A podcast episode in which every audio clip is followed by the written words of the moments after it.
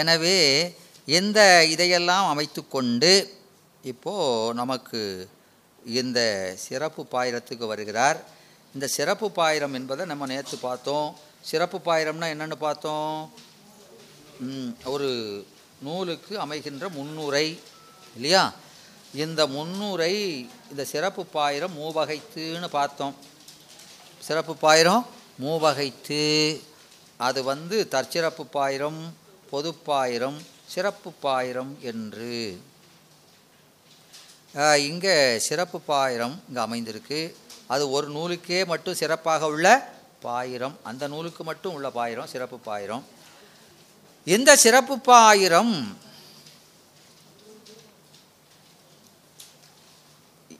செய்வதற்கு உரிமை உடையார் யார்? இந்த சிறப்பு பாயிரம் யார் செய்யலாம் அப்படின்னு ஒரு விதி இருக்குது. யார் வேணாலும் சிறப்பு பாயிரம் எழுத முடியாது. சிறப்பு பாயிரம் யார்தான் செய்யணும் என்று வரையறை இருக்கிறது. அதனால் இந்த சிறப்பு பாயிரம் நூல் ஆசிரியருடைய ஆசிரியர் செய்யலாம். அந்த நூலை செய்தவருடைய ஆசிரியர் தன் மாணாக்கன் பொருட்டு சிறப்பு பாயிரம் செய்யலாம். அல்லது ஒரு சாலை மாணாக்கர், அவரோடு உடன் பயின்றவர், நூல் ஆசிரியரோடு உடன் பயின்றவர் சிறப்பு பாயிரம் செய்யலாம். இது ரெண்டாவது ஆப்ஷன். மூன்றாவது, அந்த நூலாசிரியருடைய மாணாக்கர் செய்யலாம். நான்காவது, அந்த நூலினுடைய உரையாசிரியர் செய்யலாம். அந்த வகையிலே இந்த சிறப்பு பாயிரம் என்பது இப்போது தற்சிறப்பு பாயிரம்னு போட்டால் மெய்கண்டார் செய்ததுன்னு சொல்லலாம். இது சிறப்பு பாயிரம் செய்ததுனால மெய்கண்டார் செய்யலை. அப்போது இந்த சிவஞான போதம் வரும்போது அந்த நூல் எழும்போது அப்போது செய்யப்பட்டதல்ல, அதுக்கு பின்னால் செய்யப்பட்டது என்பது விளங்குகிறது. அப்போ பின்னால் செய்யப்பட்டதுன்னு சொன்னால் இந்த நூலாசிரியருடைய ஆசிரியர் யார்? சிவஞான போத நூல் ஆசிரியர் யார்? மெய்கண்டார். அவருடைய ஆசிரியர் யார்? பரஞ்சோதி. அந்த பரஞ்சோதி யார்? தேவசந்தானம். தேவசந்தானம் அவங்க யார்? தேவசந்தானம். தேவசந்தானம் அவர்களுக்கு நூல் தேவையில்லை, அவர்கள் நூல் செய்ய மாட்டார்கள், அவங்க நூல் செய்ய மாட்டார்கள். எனவே அவர்கள் பாயிரம் செய்ய முடியாது. எனவே அந்த எலிமினேஷன் ப்ராசஸில் அது அடிபட்டு போச்சு. யார்? இந்த நூல் ஆசிரியருடைய ஆசிரியர் செய்திருக்க முடியாது. சரி, அடுத்த ஆப்ஷன் என்னது? உடன் பயின்றவர். இந்த மெய்கண்டாரோடு அந்த பரஞ்சோதி முனிவரிடத்திலே உபதேசம் கேட்டவர்கள் யாரெல்லாம்? சொல்லுங்கள், யாரெல்லாம்? யாரெல்லாமா? அப்படி சொல்லுங்கள். யாரெல்லாம் கூட இருந்து கேட்டது? ஒருத்தர் தானா? அப்படி சொல்கிறீங்களோ, சரிதான் ஐயா, அது சப்பான். அப்போ மெய்கண்டாருக்கு மட்டும் ஸ்பெஷல் கிளாஸ் நடத்தினாராம். ஆமாம். எனவே அங்கே இவரோடு உடன் பயின்றவர் எவருமிலர். இவரோடு உடன் பயின்றவர் எவருமிலர். எனவே அந்த வாய்ப்பும் அடிபட்டு போச்சு. இப்போ உடன் பயின்றவர் யாரும் செய்திருக்க முடியாது, ஏன்னா உடன் பயின்றவர் எவரும் இல்லை. அப்புறம் அடுத்த மூணாவது வாய்ப்பு எதுன்னா, இவருடைய மாணாக்கர். இந்த மெய்கண்டாருடைய மாணாக்கர்கள் எத்தனை பேர்? அது இருக்காங்க ஒரு பெரிய கூட்டம் 49 பேர். எந்த 49 பேரில் ஒருத்தர் செய்திருக்கலாம். நீங்கள் கிளைமாக்ஸை போய் இப்போயுமே சொல்லுதில்ல.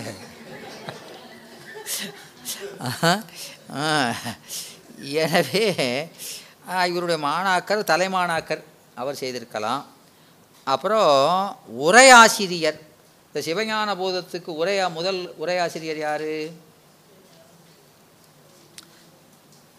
யார் அப்படின்னா அருள் நந்தி. எனவே இங்கே மாணாக்கர் என்ற முறையிலும் உரையாசிரியர் என்ற முறையிலும் 2 தகுதிகளை பெற்றிருப்பவர் யார்? அருள் நந்தி. எனவே நம்முடைய சைவ பெரியோர்களுடைய கருத்து என்னன்னா, இந்த சிறப்பு பாயிரம் இதனுடைய நுட்பம் நோக்கி இது அருள் நந்தி செய்திருக்கக்கூடும் என்பது. ஏன்னா அந்த சிறப்பு பாயிரம் செய்தவர் யார் என்று அங்கே பெயர் குறிப்பிடப்படவில்லை. அதனால் நம்ம பெரியவங்க என்ன சொல்கிறாங்களா, இவர் தான் செய்திருக்கலாம் என்பது சான்றோர் கருத்து.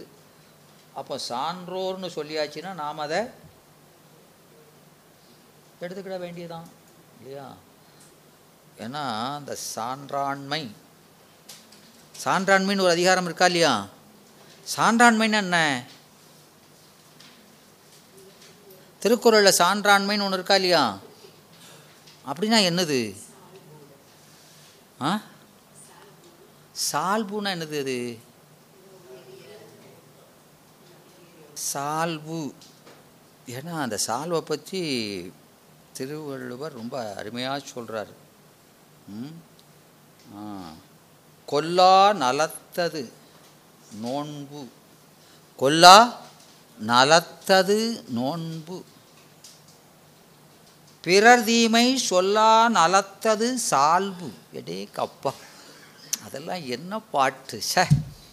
அப்படியே நம்ம கொல்லுதாரு பாட்டில். தெய்வ புலவர்னு சும்மா சொல்லலை.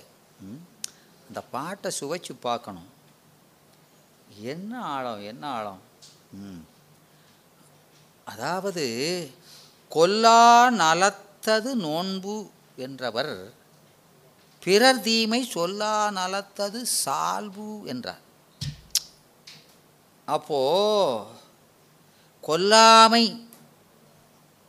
பிறர் தீமை சொல்லாமை, 2 ஆமை. எத்தனை ஆமை இருக்குது? 2 ஆமை. ஆமைன்னா என்னது? ஆளுகின்ற தன்மை ஆண்மையாம். எனவே இங்கே கொல்லாமை என்பது செயல், சொல்லாமை என்பது வாக்குக்கொன்று செயலுக்கொன்று என்று இருதரப்படுத்தி கொண்டார். அப்பா, அது மட்டுமல்ல, இங்கே கொல்லா நலத்தது நோன்பு என்றார். நோன்புனா என்னது? நோன்பு. ஒருத்தர் நோன்பே இருக்க மாட்டீங்களா? அதெல்லாம் வேற சார், அதெல்லாம் வேற குரூப் இருக்கு. நோன்பு இருக்குது, இப்போதானே முடிஞ்சிருக்கு. நோற்றல், நோன்பு என்பது விரதம். அது என்னது? விரதம். விரதம்னா என்னது? விரதம், விரதிகள். அதை விரதத்தை நோட்கொள்ளுவர் என்னது? விரதிகள் என்றார். விரதம்னா என்னது? இப்போது சஷ்டி விரதம் இருக்குமா இல்லையா? அப்படின்னா என்னதியா? விரதம்னா என்னென்னு தெரியலை. சஷ்டி விரதமா? விரதம்னா என்னது? என்னம்மா, எல்லாத்தையும் ஓச்சிட வேண்டியதான். முக்கியா சாப்பிடக்கூடாது, மூச்சு விடக்கூடாது, இங்கே அதுதான் நமக்கு சொல்கிறாருமா, இங்கே விரதம் என்பது சாப்பிடாமல் இருக்கிறது விரதம் அல்ல. அதாவது இங்கு வீண்டு விரதம் என்றது அங்கே சாப்பாடு பற்றி இல்லை. என்ன அப்படின்னா நீள நிலைச்சலே விரதமாம். பெருமானே அதுக்கு ஏதுவானதை கொள்வதும் பாதகமானதை தள்வதும். சாப்பிட்டா உறக்க வந்துடும் மறந்துடுவோம்னு சாப்பிடாத. இல்லை சாப்பிடலைன்னா நான் சாப்பாட்டையே நினச்சிக்கிட்டு இருக்கோம்னு சாப்பிட்டு தொலை. அல்டிமேட்டாக என்ன வேணும், பெருமானை நீள நினைக்க வேண்டும். அதுதான் விரதம். மற்ற நேரத்தில் எப்போவாது நினைக்கிறோம், அந்த நாளில் என்ன செய்யணும், மற்றதை குறைச்சிக்கிட்டு இதை நிறைய நிறைக்கணும். அது வேறு என்னது, விரதம் என்றார். எனவே அதுக்கு ஏதுவானவற்றை கொள்க, எது அதுக்கு உதவி செய்யுமோ அதை வச்சுக்கணும். அது சாப்பிட்டியோ எப்படி செஞ்சியோ கடைசியில் பயன் என்ன, பெருமானை நினைப்பது. அது நிறைய இருக்கணும். அதுக்கு எது வேணுமோ அதை கொள்க என்று வரையறை செய்திருக்கிறாங்க. எனவே அப்போ என்னது, விரதம் என்பது ஒரு கால அளவுக்கு உட்பட்டது. விளங்குதா? விரதம் என்பது ஒரு கால அளவுக்கு உட்பட்டது. எனவே இந்த கொல்லாமை என்பதை, கொல்லாமை என்பது விரதம்னு சொல்லலை. நலத்தது என்பது நலத்தை சார்ந்தது என்கிறார். அதில் வேற நுட்பம். அப்போ நலம் வேற, நலத்தை சார்ந்தது வேற அப்படின்னு அதை சொல்கிறாரு. அது நோன்பு. அப்போது அந்த கொல்லாமை என்பது ஒரு கால அளவுக்கு உட்பட்டது. அந்த கொல்லுதது எதுவரைக்குன்னு ஒரு வரையறை இருக்குது. இப்போது நாம் சாப்பிட்றது என்னது, கருக்கொலை. நாம் சாப்பிட்டு வந்தோம்ல, அதெல்லாம் என்னது, கொலை செஞ்சுட்டு வந்திருக்கோம். எதை கொலை செஞ்சோம், கருவை. அரிசிலாம் என்னது, அந்த பயிரினுடைய கரு. எனவே சாப்பிடுறது என்பது கருக்கொலை என்று நம்ம சைவம் தான் சொல்லுது. விளங்குதா? அதனால தான் அப்படி தண்ணியை வச்சுட்டு இப்படி இப்படிங்கம்ல, அது என்னது, தண்ணியை வச்சு சுத்துறமா இல்லையா? எதுக்கு சுத்துறோம்? என்னம்மா? எனவே பெருமானிடத்தில் பிராயச்சித்தம் செய்கிறோம். நாம் செய்கிற பாவத்துக்கு பிராயச்சித்தம். அப்போ அதுவும் ஒரு கொலை தான். அதனால் அதெல்லாம் என்ன சொல்லிட்டாரு, நோன்புல சேர்த்துட்டாரு. அதெல்லாம் நோன்பு என்றார். ஆனால் பிறர் தீமை சொல்லாமை, அவர் செய்தது எது, தீமை தான் அப்படின்னு அதை ரொம்ப அறுதியிட்டு சொல்கிறார். அது தீமையே ஆயினும், அவர் பிறர் செய்தது தீமையே ஆயினும் அதை சொல்கிறது, இப்படி செஞ்சிட்டேன்னு சொல்கிறது என்னதான், சொல்லாமல் இருப்பது தான் சால்பு. பிறர் தீமை செய்தாலும் அதை சொல்லாமல் இருக்கிறது தான் சால்பு என்றார். இங்கே சால்பு என்பது என்னன்னா குணம். சால்பு என்பது என்னது, குணம். விரதம் என்பது தற்காலிகம், சால்பு என்பது குணம்னா நீங்காத தன்மை என்று அவ்வளவு வேறுபாடு சொல்கிறார். எனவே பிறர், எனவே அங்கே பிறர், எனவே வீட்டில் உள்ள மனைவி மக்கள் குற்றம் செஞ்சால் அது சொல்லக்கூடாதுங்கிறது இல்லை. அவங்கள குற்றத்தை கண்டு திருத்தட்டா அது குற்றம் என்கிறார். எனவே பிறர் என்று உறவுகளாகிய மனைவி மக்களை விலக்கினார். அந்த பிறர் என்ற சொல்லால் எதை விளக்கிட்டாரு, மனைவி மக்களை. ஏன்னா நமக்கு திருமுறையிலே வருது, நட்பு அப்படின்னா அவனுடைய குற்றத்தை சொல்லாதவன் நண்பன் அல்ல. அவனுடைய குற்றம் செய்த இடத்து கண்டி குணங்கள் பேசியும் குற்றங்கள் சொல்லியும் வணங்கி வாழ்த்துவர் அன்புடையார் எல்லாம் என்று திருமுறைகள் சொல்கின்றன. விளங்குதா? எனவே நமக்கு உற்றவர்களுடைய குற்றையை சொல்லி நாம் என்ன செய்யணும், அதை திருத்த வேண்டியது நம்முடைய கடமை. ஆனால் பிறர் நான் என்ன செய்யக்கூடாது, அவங்க தப்பு செஞ்சாலும் அதை சொல்லக்கூடாது. எனவே சால்பு என்றார். சால்பு என்பது குணம். அது என்ன குணம், நற்குண நிறைவு. சால்பு என்பது என்னது, நற்குணங்களினுடைய நிறைவுக்கு பேர் சால்பு. எனவே சான்றாண்மை என்பது அந்த நற்குணங்கள் நிறைந்து அந்த நிறைவை இகழ்ந்துபடாமல் காக்கின்ற தன்மை. அந்த நல்ல குணங்கள் சேர்ந்திருக்கா இல்லையா, அது நம்மை விட்டு நீங்காது ஆளுகின்ற தன்மைக்கு பேர் என்ன பேர்? சான்றாண்மை. எனவே இந்த சொல்லுக்கு ஈக்குவலண்டா எந்த மொழியிலையும் சொல்லு கிடையாது. இந்த சான்றாண்மைங்கிறத எந்த மொழியிலையும் என்ன செய்ய முடியாது, டிரான்ஸ்லேட் பண்ண முடியாத சொல் இது. அப்பேற்பட்ட உயர்ந்த சொல் இது. எனவே இங்கே இந்த சிவஞான பாடியத்தில் இந்த சிறப்பு பாயிரம் இது யார் செய்ததுன்னு சொல்கிறோம்? அருள்நந்தி செய்திருக்கலாம் என்று சான்றோர்கள் கருதுகின்றார்கள், நற்குணங்கள் நிறைந்தவர்கள் கருதுகிறார்கள். எனவே அதில் ஐயப்படக்கூடாதுங்கிறது, அவங்க சொன்னால் அதை அப்படியே ஏற்றுக்கிடணும் என்று சொல்லி இப்போது அந்த சிறப்பு பாயிரத்தில் இங்கே இந்த சைவ ஆகமங்களுள் உளவாகிய நாற்பாதங்களுள் வைத்து, நம்முடைய சைவ ஆகமங்கள் என்பது என்னது? சிவாகமங்கள். சிவாகமங்கள் எத்தனை?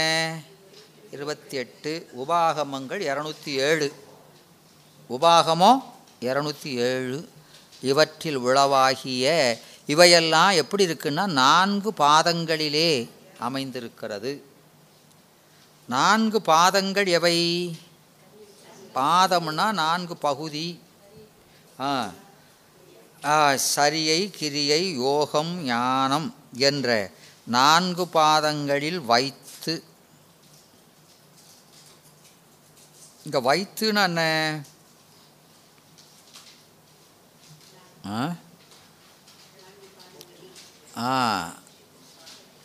இப்போ அங்கே வச்சு உங்களை பார்த்தேன் அப்படின்னு சொல்லுவாங்க. அங்கே வைத்து உடனே பார்த்தேன்னா அங்கே வச்சின்னா வச்சின்னு சொல்லக்கூடாது, அங்கே என்பது கொள்ள வேண்டும்.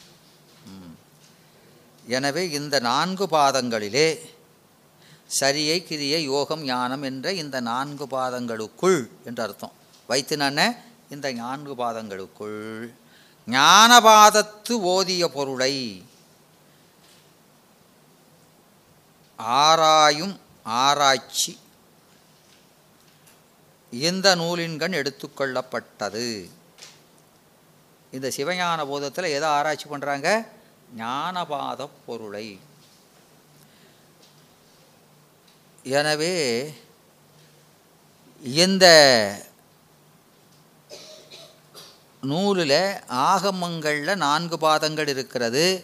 அதில் ஞானபாதத்தை பற்றிய ஆராய்ச்சிங்க செய்யப்படுகிறது. அப்போ மற்ற 3 பாதங்களை பற்றி ஆராய்ச்சி செய்கிற நூல் எது?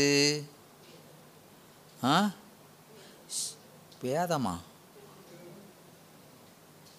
இது சைவ ஆகமங்களுள் அதிலே 4 பாதம் இருக்குன்னு சொல்லியாச்சே, அதான் முதலே சொல்லியாச்சே. சைவ ஆகமங்களில் 4 பாதங்கள் இருக்குது, அதில் ஞானபாதத்தை பற்றிய ஆராய்ச்சி இந்த நூலில் செய்யப்படுகிறது அப்படின்னு சொன்னாலே ஆகமத்தில் 4 பாதமும் இருக்குன்னு தானே சொல்லியாச்சு.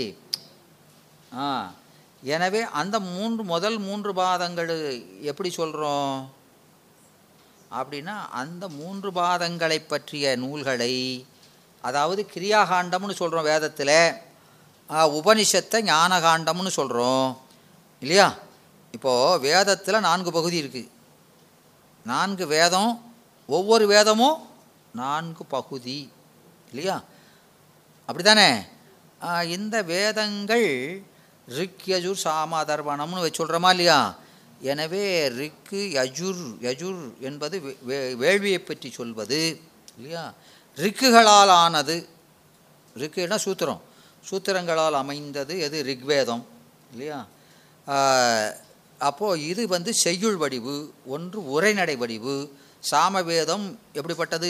பாட்டு வடிவு என்று உரைநடை, செய்யுள், பாட்டு என்று இப்படி இந்த 3 வேதத்தையும் 3 முறையாக வைத்து கொண்டார்கள். அதர்வனம் என்பது அது பெரும்பகுதி உலகியலை பற்றி சொல்வது. ஆனாலும் அதுவும் கொள்ளத்தக்கது தான். ஏன்னா தச உபனிஷத்து சொல்கிறோமா இல்லையா, உபனிஷத்துக்கள் ஞான பாரத்தை பற்றி சொல்லக்கூடிய முக்கியமான உபநிஷத்துக்கள் 10. அதில் 2 உபனிஷத்து எதை சார்ந்தது? இந்த அதர்வண வேதத்தை சார்ந்தது. அதனால் அது ரொம்ப முக்கியம்தான். எனவே இந்த மாண்டூக்கியம்லாம் அதில் தான் இருக்குது. மாண்டிக உபனிஷத்துலாம் அதர்வணத்தை சார்ந்தது. அதனால் இந்த வேதங்களில் முதற் பகுதி என்பது மாந்திரம். மாந்திரம் என்பது முதல் பகுதி இல்லையா?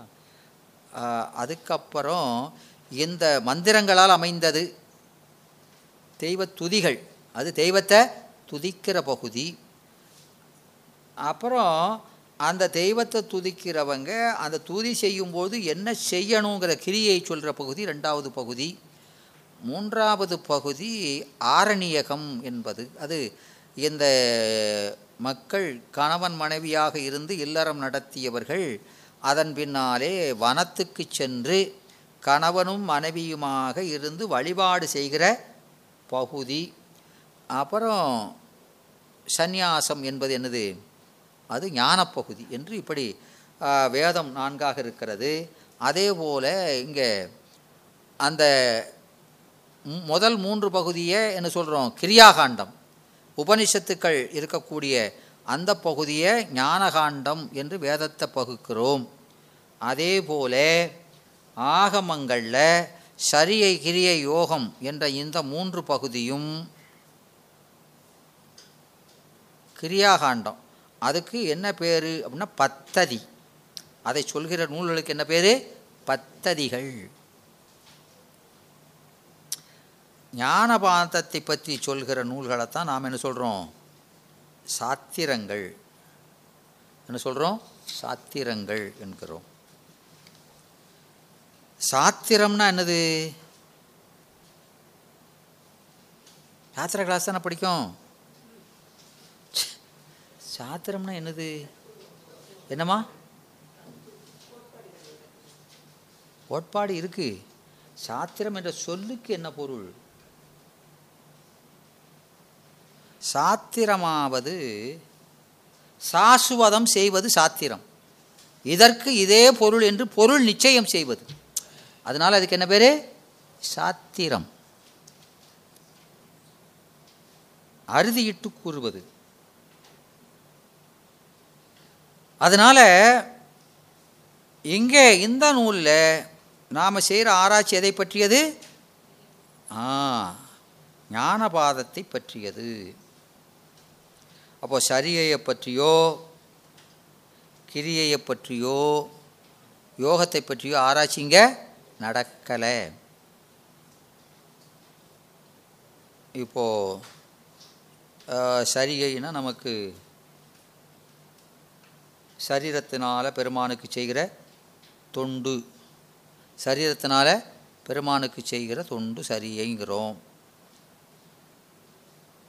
சரீரத்தாலும் மனத்தாலும் செய்கிற தொண்டை கிரியைங்கிறோம். மனத்தால் செய்கிற தொண்டை யோகம்ங்கிறோம். இதையெல்லாம் ஞானத்தை தராது. இவையெல்லாம் ஞானத்தை தராது. அப்போ யார் சார் செய்யணும்? நமக்கு வேண்டியது என்னது? ஞானந்தான். இது ஞானத்தை தராது என்றால் இது எதுக்கு? இது எதுக்கு?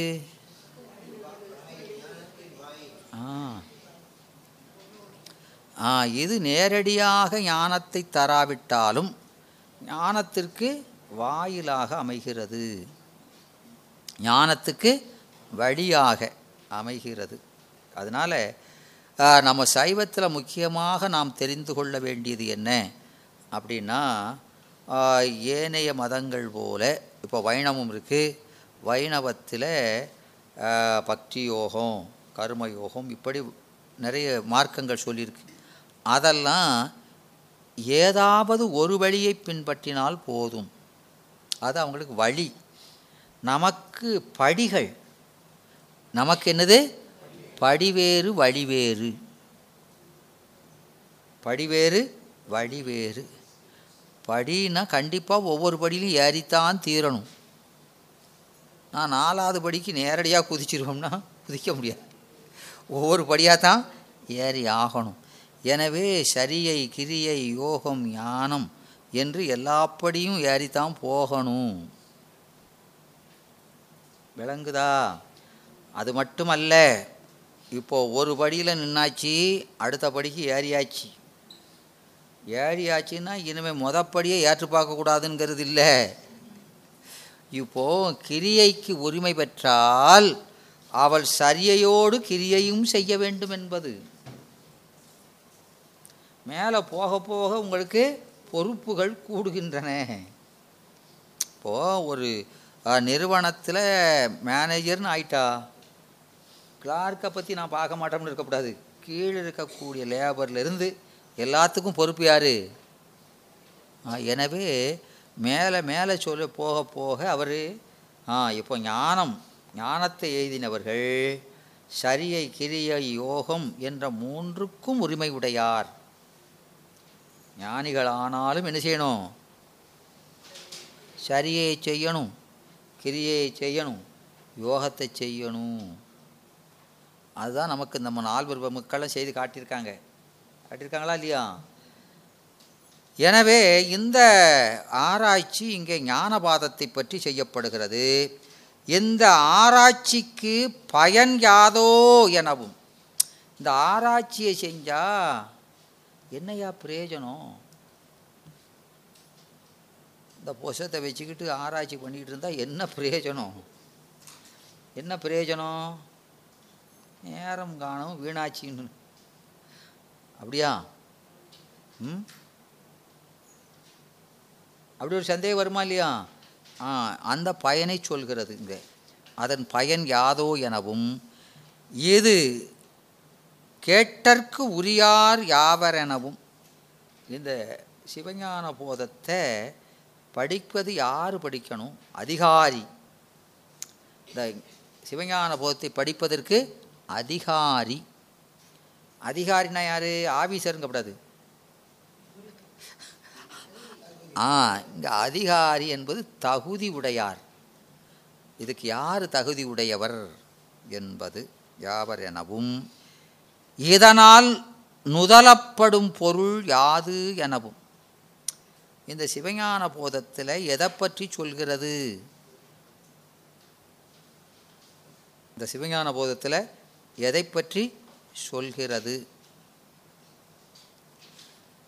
இதனை பயப்பிக்கும் கருவியாய். இதனை, எதனை? இவன் தாயா அவன் அப்படின்னா இவன்னா யார்?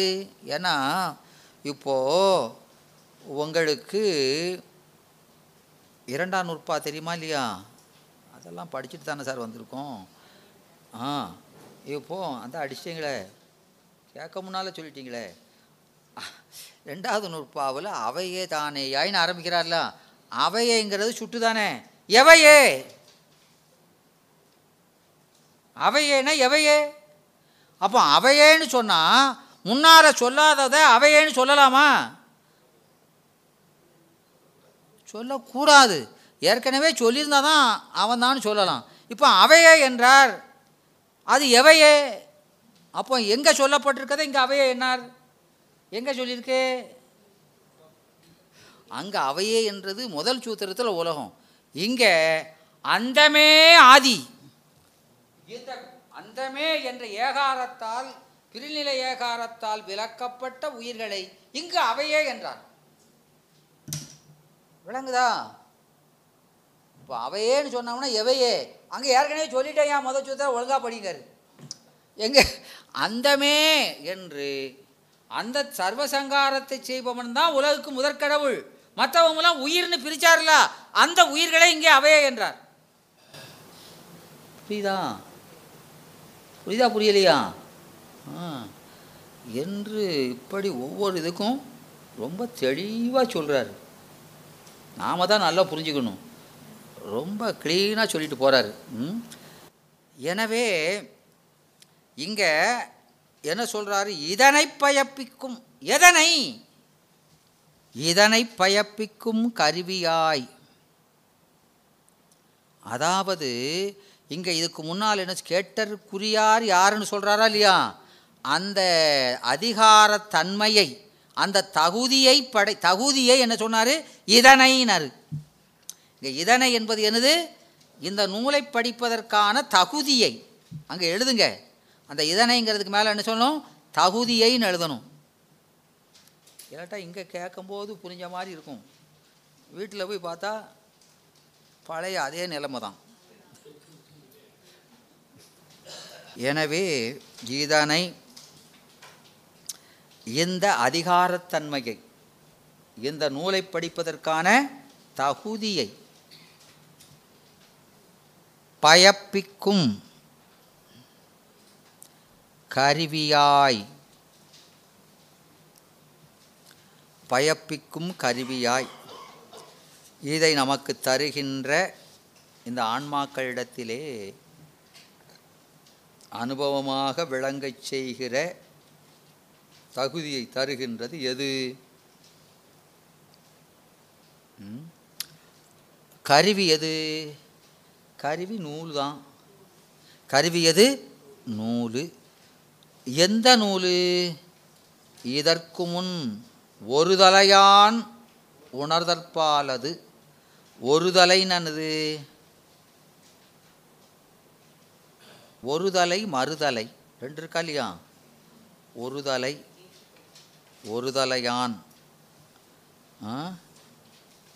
ஒரு தலையான கண்டிப்பாக வேறு ஆப்ஷனே கிடையாது.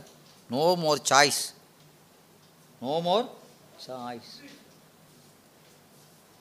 ஒரே வழிதான். எனவே உணரற்பாலது யாது? எனவே எந்த தகுதியை அடைஞ்சவன் தான் படிக்கணும்னா, இந்த தகுதியை தருகின்ற கருவி எது? கருவி நூல் தான். அது எந்த நூல்? அதுதான் அதுதான் இந்த பத்ததிகள். அது என்னது? பத்ததி. அந்த சரியை கிரியை யோகம்ங்கிற தவம் இருக்கா இல்லையா? அந்த தவத்தை பற்றி சொல்கிற நூல்களை படிக்கணும், அது பிரகாரம் நிற்கணும். நின்னா அந்த தகுதி வந்துடும். எந்த தகுதி? இந்த ஞான நூலை படிப்பதற்கான தகுதி வருங்கிறார். பத்ததி தெரியுமா? பத்ததி தெரியுமா? பத்தி தெரியும். பத்ததி, பத்ததி எத்தனை இருக்கு? 18. 18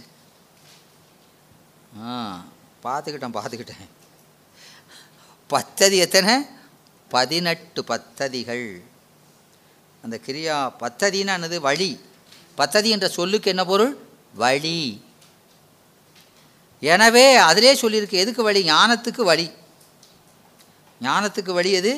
பத்ததி. அது 18 சோமசம்பு பத்ததி முதலாக, வர்ணசிவன் பத்ததி ஈராக, சோமசம்பு பத்ததி தொடங்கி வருணசிவன் பத்ததி ஈராக 18 இருக்கு. ஒவ்வொரு மடத்திலையும் ஒவ்வொரு பத்ததிகளை அவங்களுக்கு பிரமாண நூலாக வைத்து அதை ஃபாலோ பண்ணுறாங்க. இப்போ திருவாவடுதுறை ஆதீனம்னா அவங்க சோமசம்பு பத்ததி, தருமபுர ஆதீனம்னா அகோர பத்ததி இல்லையா?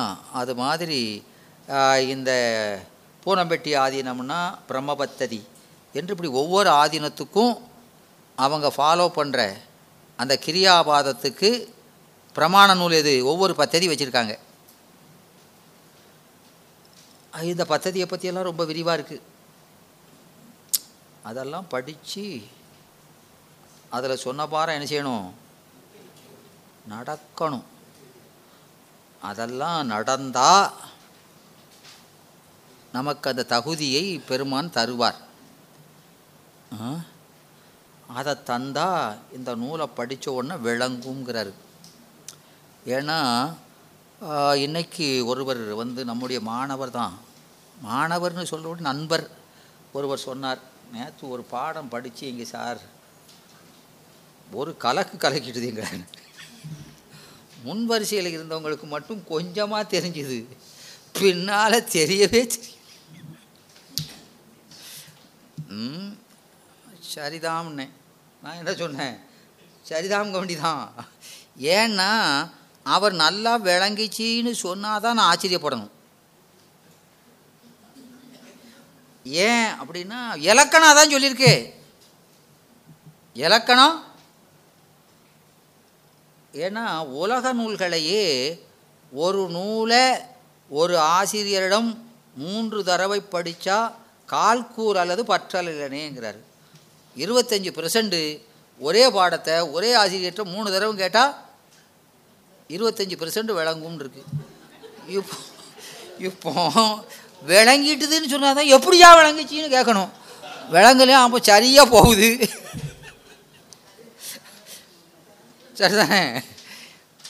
ஏன்னா நமக்கு வாரியார் பெருமான்னு சொல்லுவார். வாரியார் தெரியுமா இல்லையா? அவர் சொல்லுவார், இந்த உலகத்தில் பார்த்தீங்கன்னா எப்போ நேற்று பார்த்தா இன்னைக்கு ஆள் இல்லைங்க ஐயா அப்படின்னு ஆச்சரியப்படும். நேற்று இருந்தவன் இன்னைக்கு இல்லையான்னு ஆச்சரியப்படும். அது படக்கூடாது, அது இயல்பு. ஏன்னா இந்த நவதுவாரம் உடைய இல்லையா, ஓட்டை வாசல் இல்லையா, பொத்தல் ஊன் சுவர் என்றார் யார்? மணிவாசக பெருமான். இந்த ஓட்டை உடைய வீட்டில் இருந்துக்கிட்டு இந்த உயிர் ஒழுகி போகாமல் இருந்தால் அதுதான் ஆச்சரியம். ஒழுகி போகிறது இயல்பு. ஏன் நேற்று இருக்கேன் இன்னைக்கு இருக்கேன்னு ஆச்சரியப்படணும்.